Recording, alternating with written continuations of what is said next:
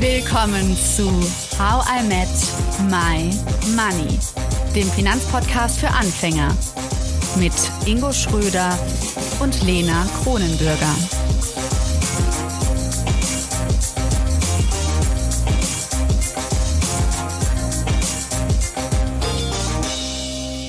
Hallo Ingo. Hallo Lena. Ich wollte es nicht mehr so viel lachen, wenn wir eine Folge anfangen. aber ich kann es vielleicht den How I Met My Money Hörerinnen und Hörern ähm, verraten. Ich habe gerade ein Polaroid-Foto von dir gemacht. Das erste vom Film. Und jetzt ist es immer noch blau und grau und ich hoffe, es ist was Cooles geworden. Damit ich es an der Wand habe und immer sehen kann. Ansonsten lag es am, am äh, Porträtierten, das war nämlich ich via Zoom. ja, das stimmt. Das muss man dazu sagen. Das wäre bitter, das wäre ein richtiger Diss. Dein Polaroid entwickelt sich nicht, weil du drauf warst. Oder du bist ein Geist und es gibt dich gar nicht. Uh, okay. Ja, das kann sein bei meiner Hautfarbe. Mhm. Okay, ähm, Ingo, ich weiß nicht, ob du es gelesen hast. Wir bekommen ja Nachrichten. Manchmal beantwortest du sie, manchmal ich. Mhm. Und unsere Hörerin Nicole hat uns geschrieben, dass sie unseren Podcast in zwei Wochen durchgesuchtet hat und sich erschrocken hat, dass sie nun auf einmal auf den Money Monday warten muss. Damn. nee, das habe ich voll gefreut, die Nachricht. Binge-Podcasting. Ähm, genau. Ja, voll cool. Ja. Ähm, ja, wenn ihr solche lieben Nachrichten schreibt, dann freut Ingo und mich das immer super. Ihr könnt auch gerne das als öffentliche Bewertung schreiben. Das wäre natürlich auch cool. Aber jetzt zurück zu Nicole und auch zu Thomas, äh, einer, ein weiterer treuer How I Met My Money Hörer.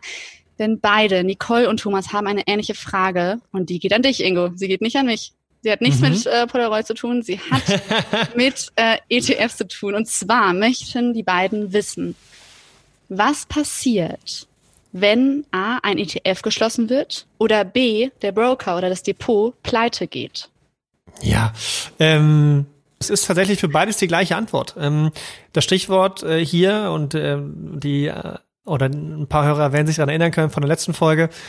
Das Stichwort heißt Sondervermögen. Bedeutet, sowohl beim Broker bzw. Depot als auch beim ETF gehört dieses Geld nicht zu der jeweiligen Bank, dem Broker oder zu der Kapitalgesellschaft, also iShares zum Beispiel, sondern es ist getrennt gelagert. Und dementsprechend, wenn die Bank, der Broker oder der ETF-Anbieter pleite geht, dann ist das Geld trotzdem noch da und kann dann halt äh, ausgezahlt werden äh, zu einem selbst. Oder im Beispiel der Broker und Depots kann man es auch einfach dann zu jemand anders hin übertragen. Okay. Von daher ist das also, die einfache Antwort. Man braucht sich da keine Sorgen machen. Alles klar, das finde ich immer gut. Ähm, also können wir alle wieder beruhigt schlafen heute Nacht nach diesen Infos. ja, dank Nicole und Thomas musste ich mir überhaupt keine ähm, Überleitung ausdenken. Es geht nämlich langsam ran an den Speck beziehungsweise das Depot. Mhm.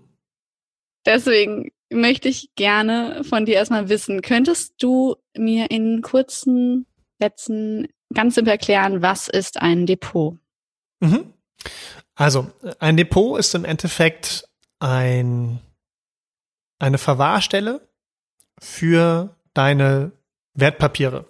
Und mit Wertpapiere meine ich in dem Fall ein ETF. Ein ETF ist ja ein Wertpapier. Mhm. Und du musst das ja irgendwo lagern. Ja, du kannst ja jetzt ja nicht zu dir nach Hause bestellen, sondern das, was du kaufst, muss irgendwo gelagert werden und mhm. dafür ist eben ein Depot zuständig. Und ähm, ein Broker ist jetzt im Endeffekt äh, der Supermarkt, der dir beim Einkaufen hilft und es gleichzeitig auch über ein Depot quasi lagert. Mhm. Und, also ähm, Broker macht beides. Ja, genau, genau, genau. Also ein Broker hilft dir einerseits beim Kauf mhm. und andererseits lagert er es auch für dich. Und beim Depot, also das heißt, ich brauche immer, immer einen Broker. Also ein Depot brauche ich auch immer, aber ich brauche auch immer einen Broker. Oder könnte ich auch sagen, ich habe jetzt mein Depot und brauche keinen, weil ich mache das selbst?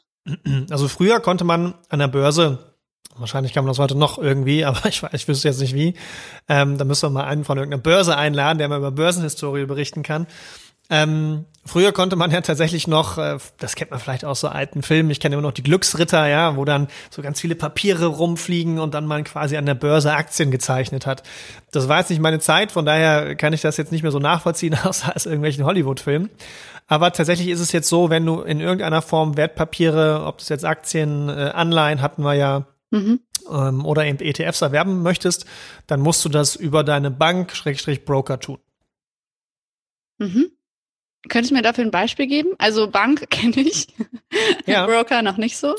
Ja, Broker ist im Endeffekt der, der deinen Wunsch abwickelt, also die, die Zwischenperson zwischen dir und der Börse. Aha, der das, Vermittler dazwischen, aber das ist keine echte Person. Genau, genau, genau. Richtig. Ähm, ne, also du hast einen Wunsch, du willst eine Apple-Aktie haben, an der Börse wird die Apple-Aktie gehandelt und du brauchst jemanden, der das alles zwischendrin für dich regelt. Mhm. Und das macht im Endeffekt der Broker. Es ist so ein bisschen wie, wie der Supermarkt. Ne? Also stell dir wirklich vor, und äh, dann kommen wir ja gleich auch zum Thema, ähm, wie wähle ich überhaupt den richtigen Broker aus?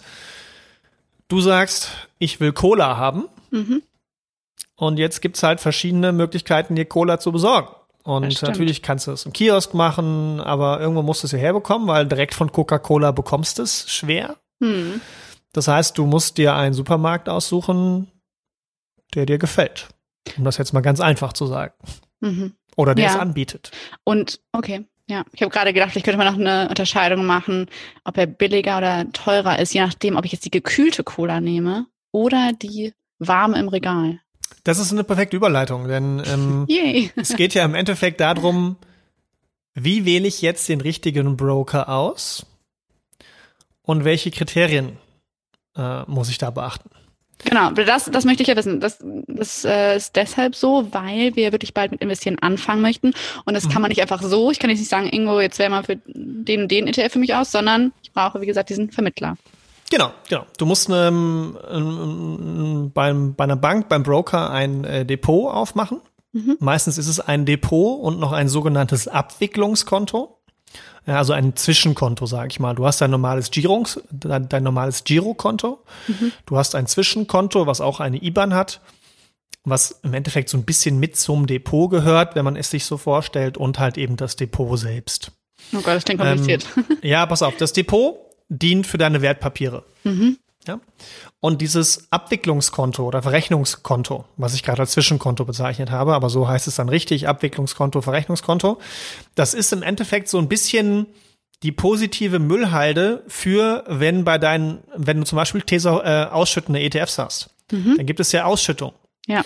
Und die werden dann auf dieses Zwischenkonto, auf diese positive Geldmüllhalde abgeladen, ah, okay. quasi. Ja. Und von dieser positiven Geldmüllhalde kannst du dann sagen, investiere ich es wieder in mein Depot, kaufe ich mir neue ETFs dafür mhm. oder lasse ich es mir auszahlen? Okay, und da ich ja tesorierende ETFs bevorzuge, ähm, könnte ich aber auf dieses Zwischenkonto auch einfach mein eigenes Geld tun und von da aus dann ETFs kaufen? Ja, das würde theoretisch auch gehen. Praktisch ist es meistens aber nicht möglich. Also du machst quasi mit, ein, mit einer Depoteröffnung, ich kenne jetzt kein Beispiel, wo es nicht so ist, immer so ein Zwischenkonto auf. Okay. Mhm. Ja. Das ist, das passiert automatisch. Ähm, so. Und jetzt waren wir gerade beim, beim Supermarkt, ne? Also wir haben jetzt unser, unser, unser Depot eröffnet. Oder nee, wir haben es noch nicht eröffnet, aber wir wissen, okay, ne, so ein bisschen technisch, wie das jetzt funktioniert. Aber jetzt muss ich erst noch mal wissen, bei wem mache ich das denn überhaupt? Bei wem mache ich jetzt meinen Einkauf? Und unabhängig davon, was ich einkaufe, sollte ich halt schauen, im ersten Schritt, wie hoch sind denn die Kosten? Ja. Ne, also das, was du gerade beschrieben hast, ist ja ein zusätzlicher Serviceumfang zum Beispiel. Also hm. mh, bekomme ich da so Cola. einen Service, genau, gekühlte Cola. Ähm, mir erklärt auch noch jemand schön, warum die so gekühlt ist, wie viel Grad die richtige Temperatur ist. Das ist im Endeffekt Service. Hm. Ja, und der ist natürlich wichtig, aber ich würde jetzt im ersten Schritt sagen, nicht das wichtigste Kriterium, sondern eins, was erst an Stelle drei und vier kommt. Braucht man vielleicht auch weniger, wenn man schon vorher so viel gelernt hat. Das stimmt. Das stimmt. Ja, die machen ja auch keine Beratung. Ne? Die geben dir ja nur Tipps dazu, wie du technisch kaufst, ne? damit du da äh, Unterstützung hast, je nach Anbieter. Aber die werden dir jetzt nicht sagen, kauf den oder den ETF. Ne? Dafür mhm. ist ja unser Podcast definitiv gut. Okay. Ein Punkt, den man aber definitiv beachten sollte, ist, nehmen wir mal an, wir hätten überall MSCI World ETFs und überall von einem Anbieter. Machen wir jetzt mal, ne, wir nehmen wieder unsere Haribo Colorado Tüte. Mhm. Und jetzt kann ich dann vergleichen, hat man beim letzten Mal auch schon in einem übertriebenen Beispiel, wie viel kostet denn das, was ich kaufen will, bei dem jeweiligen Anbieter? Mhm. Also ob es 5 Euro kostet oder 2,50. Genau, mhm. genau. Ähm, das wäre jetzt, ja, das ist nicht ganz richtig von mir, das muss ich nochmal korrigieren an der Stelle. Ähm, das wäre jetzt die Kosten für den ETF selbst. Ja, also wenn ich mir die Mhm. Kosten für den ETF anschaue. Okay. Ähm, ich muss jetzt aber schauen, wie viel nimmt der Supermarkt quasi an Aufschlagsgebühr. Also nehmen wir mal an, mein ETF würde immer 5 Euro kosten, ja, also meine Haribo-Tüte. Und wie viel packt jetzt der Supermarkt obendrauf? Mhm. Also 5,50 Euro, 6 Euro, ne, also 50 Cent obendrauf, 1 Euro obendrauf. So, also wie viel nimmt der an Gebühren von mir? Weil Wenn das ich die kaufe, wenn ich die Haribo-Tüte kaufe oder Genau. den ETF. Genau, genau. Also eine Grundgebühr, eine, eine Depotgebühr oder eine Kontoführungsgebühr, das sollte kein Broker haben, den man selbst privat nutzt. Ja, es ist alles umsonst. Deshalb eben zu einer Direktbank gehen und nicht Genau. zu jeder Bank. Genau, ja, das ist tatsächlich so. Also so Direktbanken, bei Direktbanken, das waren damals so die neuen Banken. Ne? Also alles, was nach Sparkasse, Volksbank, Deutsche Bank, äh, Commerzbank kam und damals noch Dresdner Bank, das war dann sowas wie äh, DKB, ING DIBA, Cortal Consors oder jetzt Consorsbank oder auch Comdirect zum Beispiel auch sehr bekannt. Ne? Das sind so Mhm. Direktbanken und da zahlst du auf keinen Fall eine Kontoführungsgebühr beziehungsweise eine Depotgebühr. Okay. Und ähm, bei allen, egal ob das ähm, äh, ähm, Banken vor Ort sind, Direktbanken oder es gibt jetzt auch so, so Neo-Banken, also so ganz, ganz neue quasi. Mm, sowas wie zum Beispiel Trade Republic oder äh, Scalable Capital Broker. Ähm, bei keinem zahlst du eine Depotgebühr. Was du aber bei allen zahlst, ja, bei allen stimmt auch nicht ganz, aber bei vielen, ist, dass du eben für diesen Kauf deiner Haribo-Tüte eine, ein, eine Ordergebühr zahlst. Ja? Mhm. Also pro Kauf, den du tätigst, also wenn du jetzt eine Haribo-Tüte kaufst, mh, dann zahlst du einen Euro quasi Gebühr und wenn du eine zweite kaufst, dann zahlst du, nee, wenn du wiederkommst, also wenn du aus dem Laden rausgehst Mhm. und dann nochmal eine Tüte kaufst, dann zahlst du wiederum eine Gebühr. Ich Mhm. musste, es ist gar nicht so einfach, an dieser Analogie zu bleiben. Das heißt aber, Aber- wenn ich zum, also drei Colorado-Tüten bei einem Einkauf nehme, dann wird's günstiger. Genau. Mhm.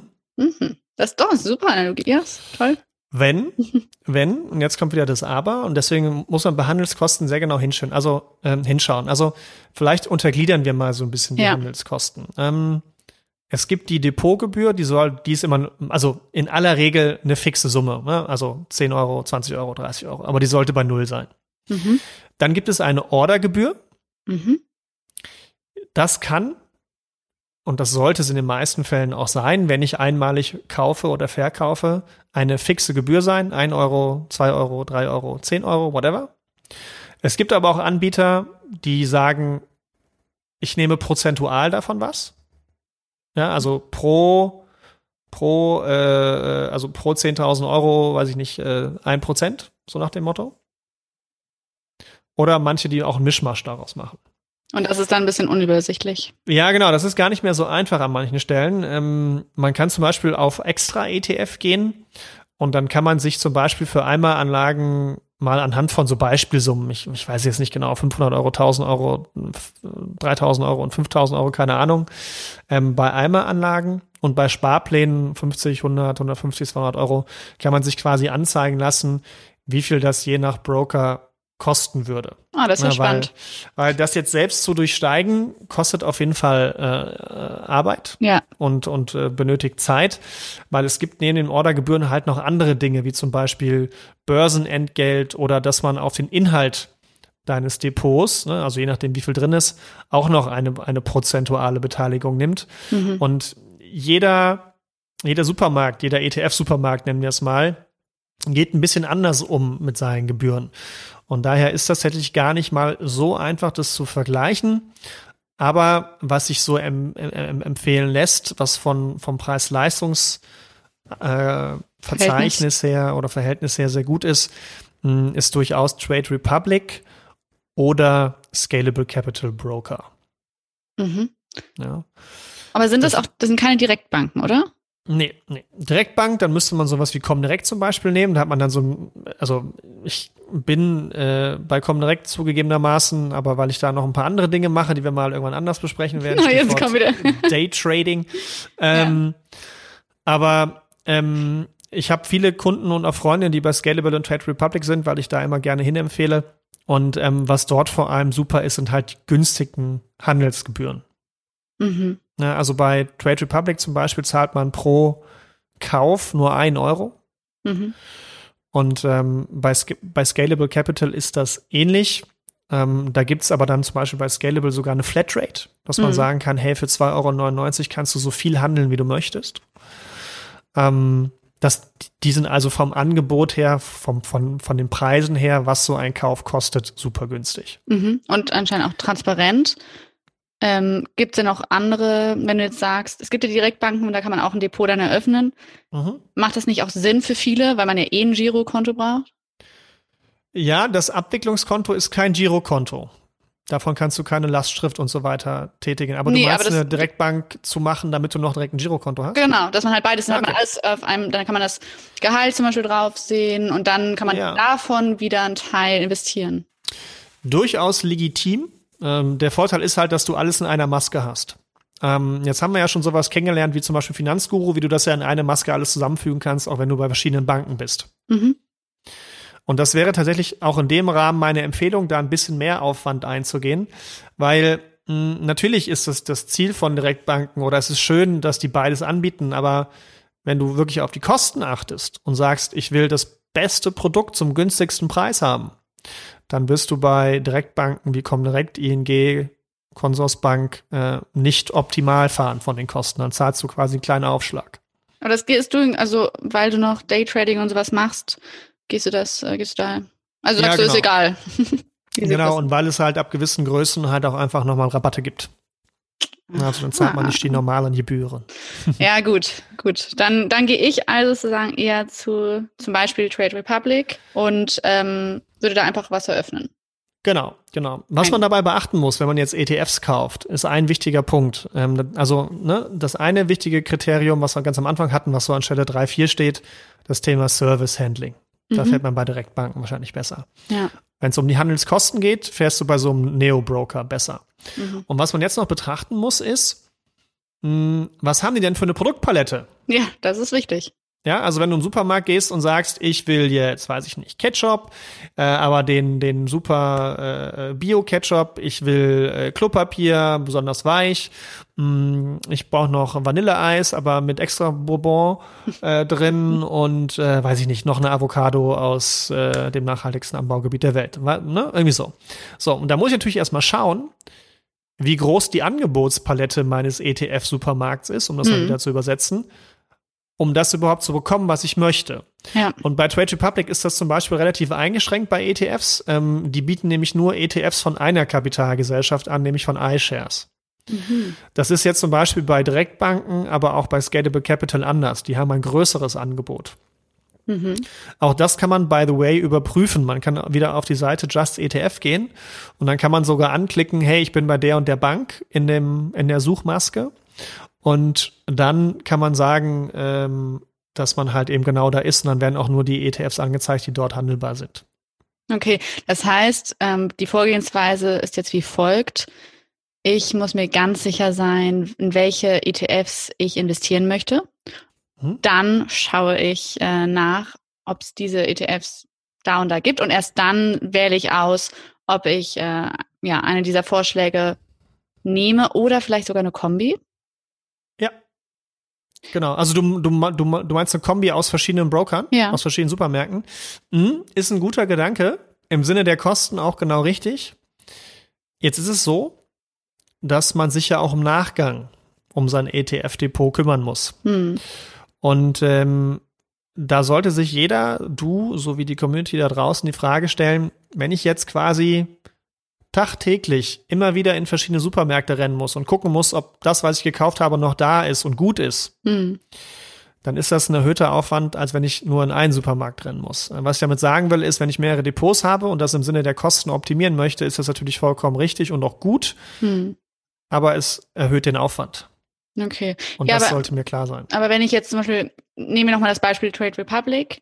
Ähm, und da gibt es nur diese iShares oder wie so, ne? iShares, mhm. iShare, ähm, ETFs, das ist ja vermutlich jetzt nicht so ideal. Oder auch wenn sie jetzt gut sind, ist doch nicht cool, wenn ich jetzt nur von das ist okay, also das kann man machen. Also ich meine, also wenn man jetzt kein Fan von iShares ist, ist das ein, ist das ein Problem. Aber solange, sage ich mal, wie iShares alle Produktarten anbietet, die du haben willst, also Cola, Avocado, allem drum und dran, dann fährst du damit gut, weil ein ETF bildet ja nur den Index ab. Und ob du den jetzt von anderen Anbietern, also da gibt's so UBS, äh, Amundi, Luxor, X-Trackers oder so nimmst, das spielt jetzt im Endeffekt keine großartige Rolle. Okay, das heißt nur zum Verständnis, äh, iShares und Amundi, das sind die, die eben den ETF, den Index replizieren.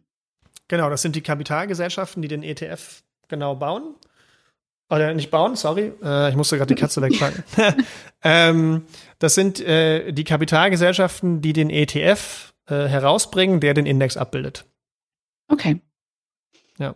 Und ähm, von daher der einfache Tipp an der Stelle, auch für dich, nimm einen Broker und entscheide und, und guck halt, ob du mit iShares klarkommst. Wenn du jetzt für, von Anfang an sagst, Trade Republic ist mein Ding. Da vielleicht bei Trade Republic auch eine kleine Anmerkung, gibt's halt nur per App. Ja, gibt's halt nicht als Webanwendung. Hm.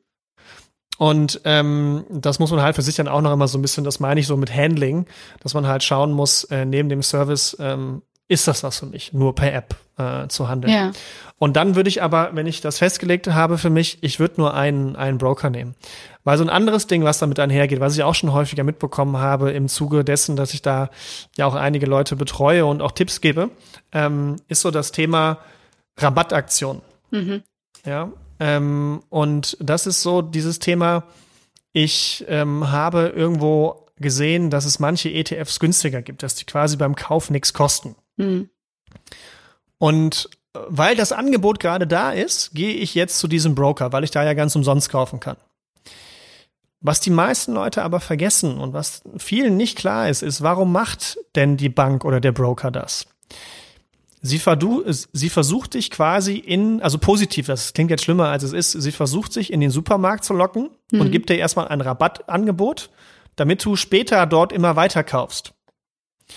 Und das gelingt denen auch, weil diese Rabattaktionen, die laufen irgendwann aus.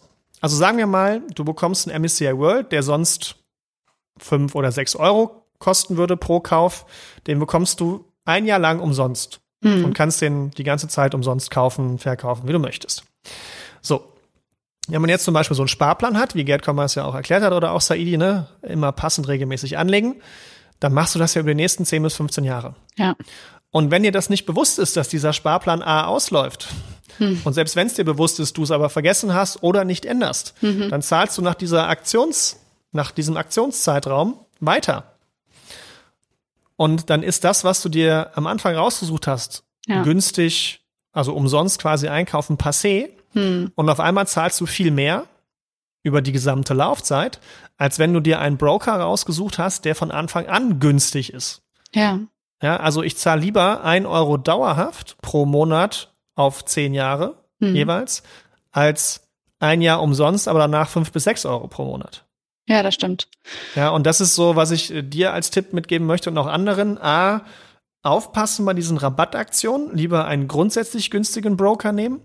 Und B, wenn es geht, sich jetzt nicht von diesen Rabattaktionen leiten lassen und deswegen zwei, drei verschiedene Depots bei Brokern aufmachen. Das wird hinten raus äh, super schwierig. Also das ist wie beim Putzen. Ja, also wenn ich einen Raum putzen muss, ist das halt schneller und einfacher gemacht, als wenn ich drei Räume putzen muss.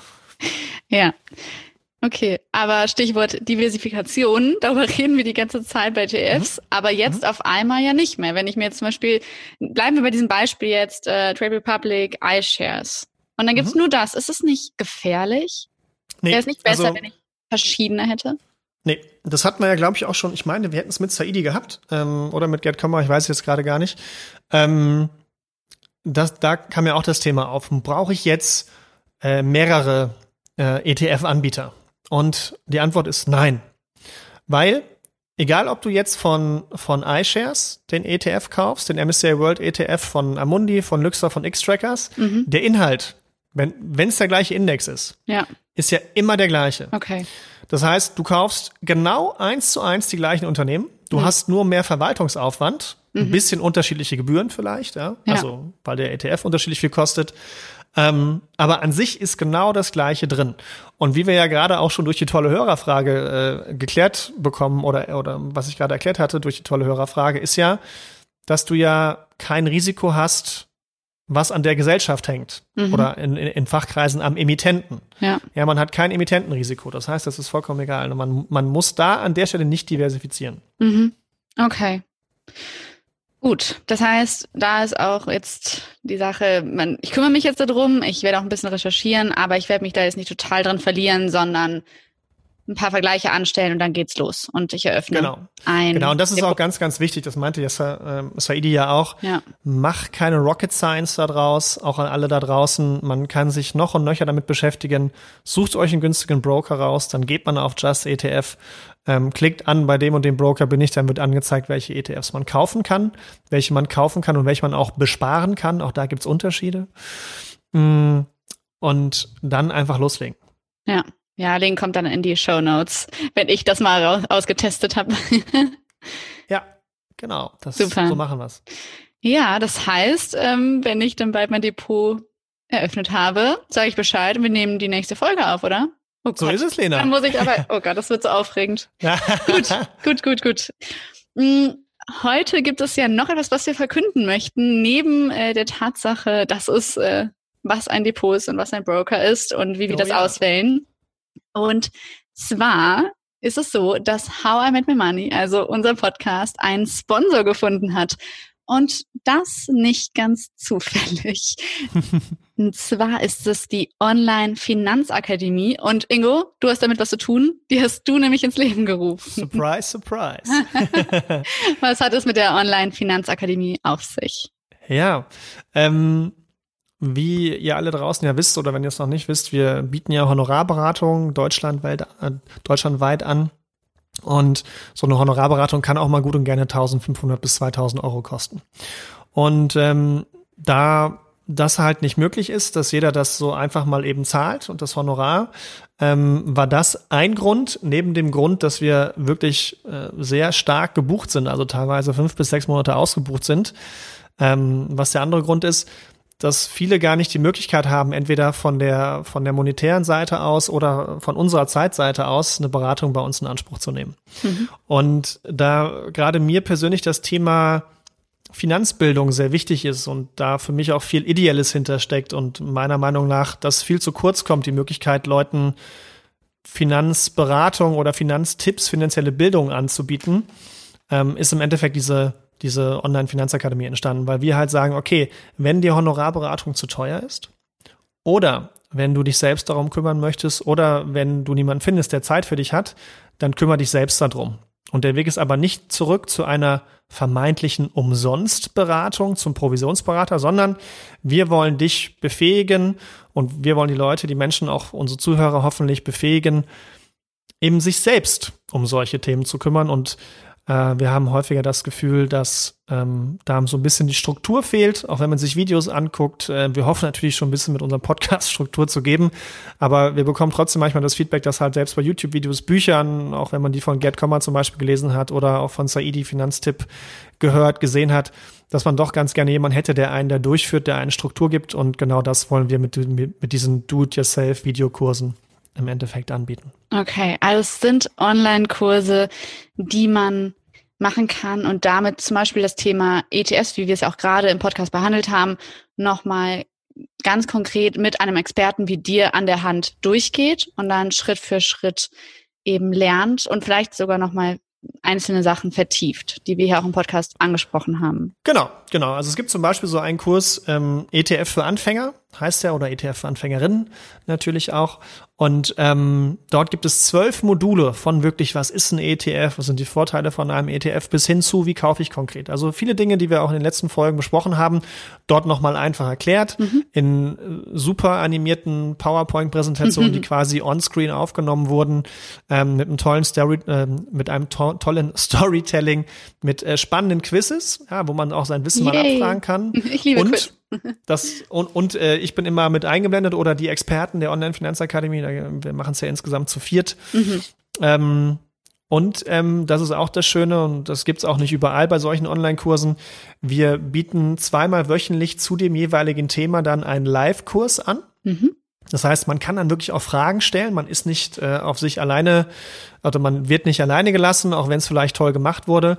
Und man hat auch noch eine Facebook-Gruppe, wo man dann Fragen stellen kann, so dass man mit unserer Unterstützung und dem tollen Inhalt, der dort zur Verfügung gestellt wird, selbst auf Englisch enabled wird, ähm, das Ganze dann an den Start zu bringen. Genau, aber keine Sorge, die Kurse sind auf Deutsch. Ähm, ja. Welche Themen werden noch neben ETFs behandelt in der Online-Finanzakademie? Genau, also wir haben dieses Thema ETFs für Anfänger. Wir haben auch schon, wenn man sagen will, sowas wie ETF für Fortgeschrittene, also für Leute, die schon ein ETF-Depot haben. Das werden jetzt wahrscheinlich nicht ganz so viele in unserem Podcast sein, aber wenn man dann es mal hat, mhm. dann nennen wir das ETF für ähm, oder ETF-Depot-Manager. Also ich ich habe das deswegen so genannt, weil man kennt das vielleicht noch von früher, wenn man so so auf dem Computer irgendwie so Railroad Tycoon, wenn man sich so um seinen eigenen Freizeitpark kümmern musste, ja, da ist man ja auch so ein Manager. Und dann dachte ich mir, das ist auch mit ETFs eigentlich auch ganz cool, wenn ich mich so um meine ETFs kümmere. Mhm. Also alles, was ich eigentlich danach machen muss, ne, so Stichwort Rebalancing, äh, wie gucke ich immer, dass ich den günstigsten ETF-Supermarkt habe und so weiter und so weiter. Ja. Mhm. Daneben aber auch noch das Thema Immobilie. Mhm. Also viele stellen sich ja die Frage, äh, zum Beispiel, ähm, soll ich äh, lieber kaufen oder soll ich doch zur Miete bleiben? Das ist so ein Thema. Und wenn ich kaufe, wie viel Immobilie kann ich mir leisten? Das ist also auch etwas, was wir da behandeln werden und auch noch viele Themen zu produzieren werden zum Thema Immobilie und wie finanziere ich das Ganze richtig. Aber natürlich auch der Punkt äh, Altersvorsorge, denn mhm. ein ETF-Depot ist ein Teil von diesem ganzen Altersvorsorgeplan, den man sich aufstellen kann. Aber viele denken halt auch, okay, ich mache es nur über ein ETF-Depot, aber das ist tatsächlich gar nicht mal so clever, sondern es gibt halt auch provisionsfreie ETF-basierte Versicherungen. Mhm. Auch da gibt es spannende Möglichkeiten, ähm, aber auch viele interessante Gedankengänge, die man sich zum Thema Altersvorsorge machen kann und wie man seine eigene Strategie dort aufstellen kann. Ähm, das sind Themen. Oder, und äh, damit höre ich dann auf beim Salmon, ähm, wenn ich schon alte Verträge habe, wie kann ich die im Endeffekt richtig analysieren? Also wenn ich so einen Riester habe und denke, der ist Mist, ne, wie kann ich das für mich checken, ob der gut oder schlecht ist? Ähm, wenn ich so einen Rürup-Vertrag habe und das gleiche wird es dann aber auch mal für Berufsunfähigkeitsversicherung geben. Hm. Und so wollen wir halt in vielen, vielen Bereichen, auch wenn es ein weiter Weg ist in manchen äh, Themen, bei manchen Themen, wollen wir euch im Endeffekt dazu befähigen, das Ganze selbst in die Hand zu nehmen mit Expertenunterstützung, die eben keinen Interessenskonflikt haben, weil die einzige Kohle, die fließt, das ist die, die ihr uns für den Kurs zahlt. Mhm. Und ansonsten bekommen wir von keinem irgendwie Geld. Ja, apropos Kohle, wie teuer ist dann so ein Kurs? Ähm, das ist unterschiedlich. Also ähm, man liegt so zwischen 150 bis 500 Euro aktuell. Mhm. Und ähm, dann gibt's halt ab und zu, werden wir dann Aktionen machen, wo es dann Rabatte gibt. Das ist auch ein gutes Stichwort. Da kannst du ja noch mal gleich mehr dazu erzählen, was du ja. verhandelt hast äh, mit dem Sponsor. genau. Und ähm, genau, aber das sind so die die Kosten, die die die, die gerade da sind. Ja, ja, ich finde es super und es geht ja auch Hand in Hand mit dem, warum wir den Podcast überhaupt gegründet haben. Ne? Also, wie du gesagt ja. hast, finanzielle Bildung ist wichtig und ich meine, ich beschäftige mich jetzt mit Finanzen. Wie ihr alle wisst, dachte ich das im April auch noch nicht, 2020.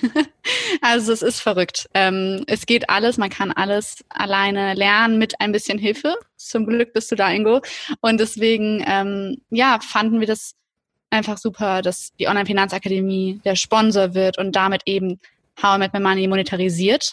Und damit nicht nur wir was davon haben, sondern ihr auch, haben wir gedacht, dass ihr einfach ein ja, 10% bekommt auf die Kurse, hm, wenn ihr dann den How I Met My Money Link, den ihr dann immer in den Show Notes findet, wenn ihr darauf klickt und dann euch anmeldet für einen der Kurse. Also das ist ein exklusives Angebot, sage ich mal. so richtig in der Werbeschiene jetzt. Aber ich meine es ernst, sonst hätten, wir haben uns wirklich das gut überlegt und ich meine, das ist halt das Coole, dass du ja auch die Online-Finanzakademie mitgegründet hast. Da weiß man, was man hat, sage ich mal. Es ist eben nichts ähm, irgendwie ja, Merkwürdiges oder dass irgendwas verkauft wird, sondern es ist genauso wie im Podcast. Ja, wir, man genau, wird, es wird versucht, eben so divers wie möglich und verschiedene Perspektiven mit einfachen Bildern ein, Thema zu beleuchten. Einfach übersetzt. Genau. genau. Ja, ja, genau. Und, das, und deswegen auch nicht wundern in Zukunft. Wir werden es dann ab und zu mal erwähnen in dem Podcast, wie das halt so ein Sponsor, wie er es vielleicht auch von anderen Podcasts kennt. Aber wir werden es definitiv nicht übertreiben. Aber schaut immer gerne mal rein, was es da so an Kursen gibt. Und äh, wenn es da Neuigkeiten gibt, dann werden wir euch natürlich auch hier immer auf dem Laufenden halten. Aber, und das ist, das war mir auch ganz wichtig, wo, äh, als wir mit denen darüber gesprochen haben, wir werden versuchen, so viel und so gute Inhalte wie möglich euch immer hier natürlich for free zur Verfügung zu stellen. Aber wenn jemand sagt, ich will es nochmal strukturiert haben, ich will es in einer verknappten Zeit haben, ich kann nicht warten, bis ihr in Folge 78 endlich mehr Immobilien behandelt, dann ist die Online-Finanzakademie das Richtige. Ja, sehr schön. Ich möchte es auch machen. Ich meine, die Kurse sind ja noch nicht online. Ich freue mich so drauf. Ich möchte sie machen. Ich hoffe, ich kriege dann auch 10% Rabatt, Ingo. Ja, nee, da können wir drüber reden. Super. Also vielen Dank fürs Zuhören, ihr alle. Und nochmal danke für eure lieben Nachrichten, die uns per Mail, Instagram und Facebook erreichen. Abonniert uns gerne bei Spotify, Deezer und Apple Podcasts und schreibt uns sehr gerne eine Bewertung. Wir hören uns nächsten Money Monday mit einer Folge, in der die Praxis ganz groß geschrieben wird. Ich werde nämlich meine ersten ETFs erwerben und ihr werdet live dabei sein und vielleicht einfach direkt mitmachen. Also bis dahin, macht es gut und äh, schaut in die Show Notes. ciao, ciao. Tschüss.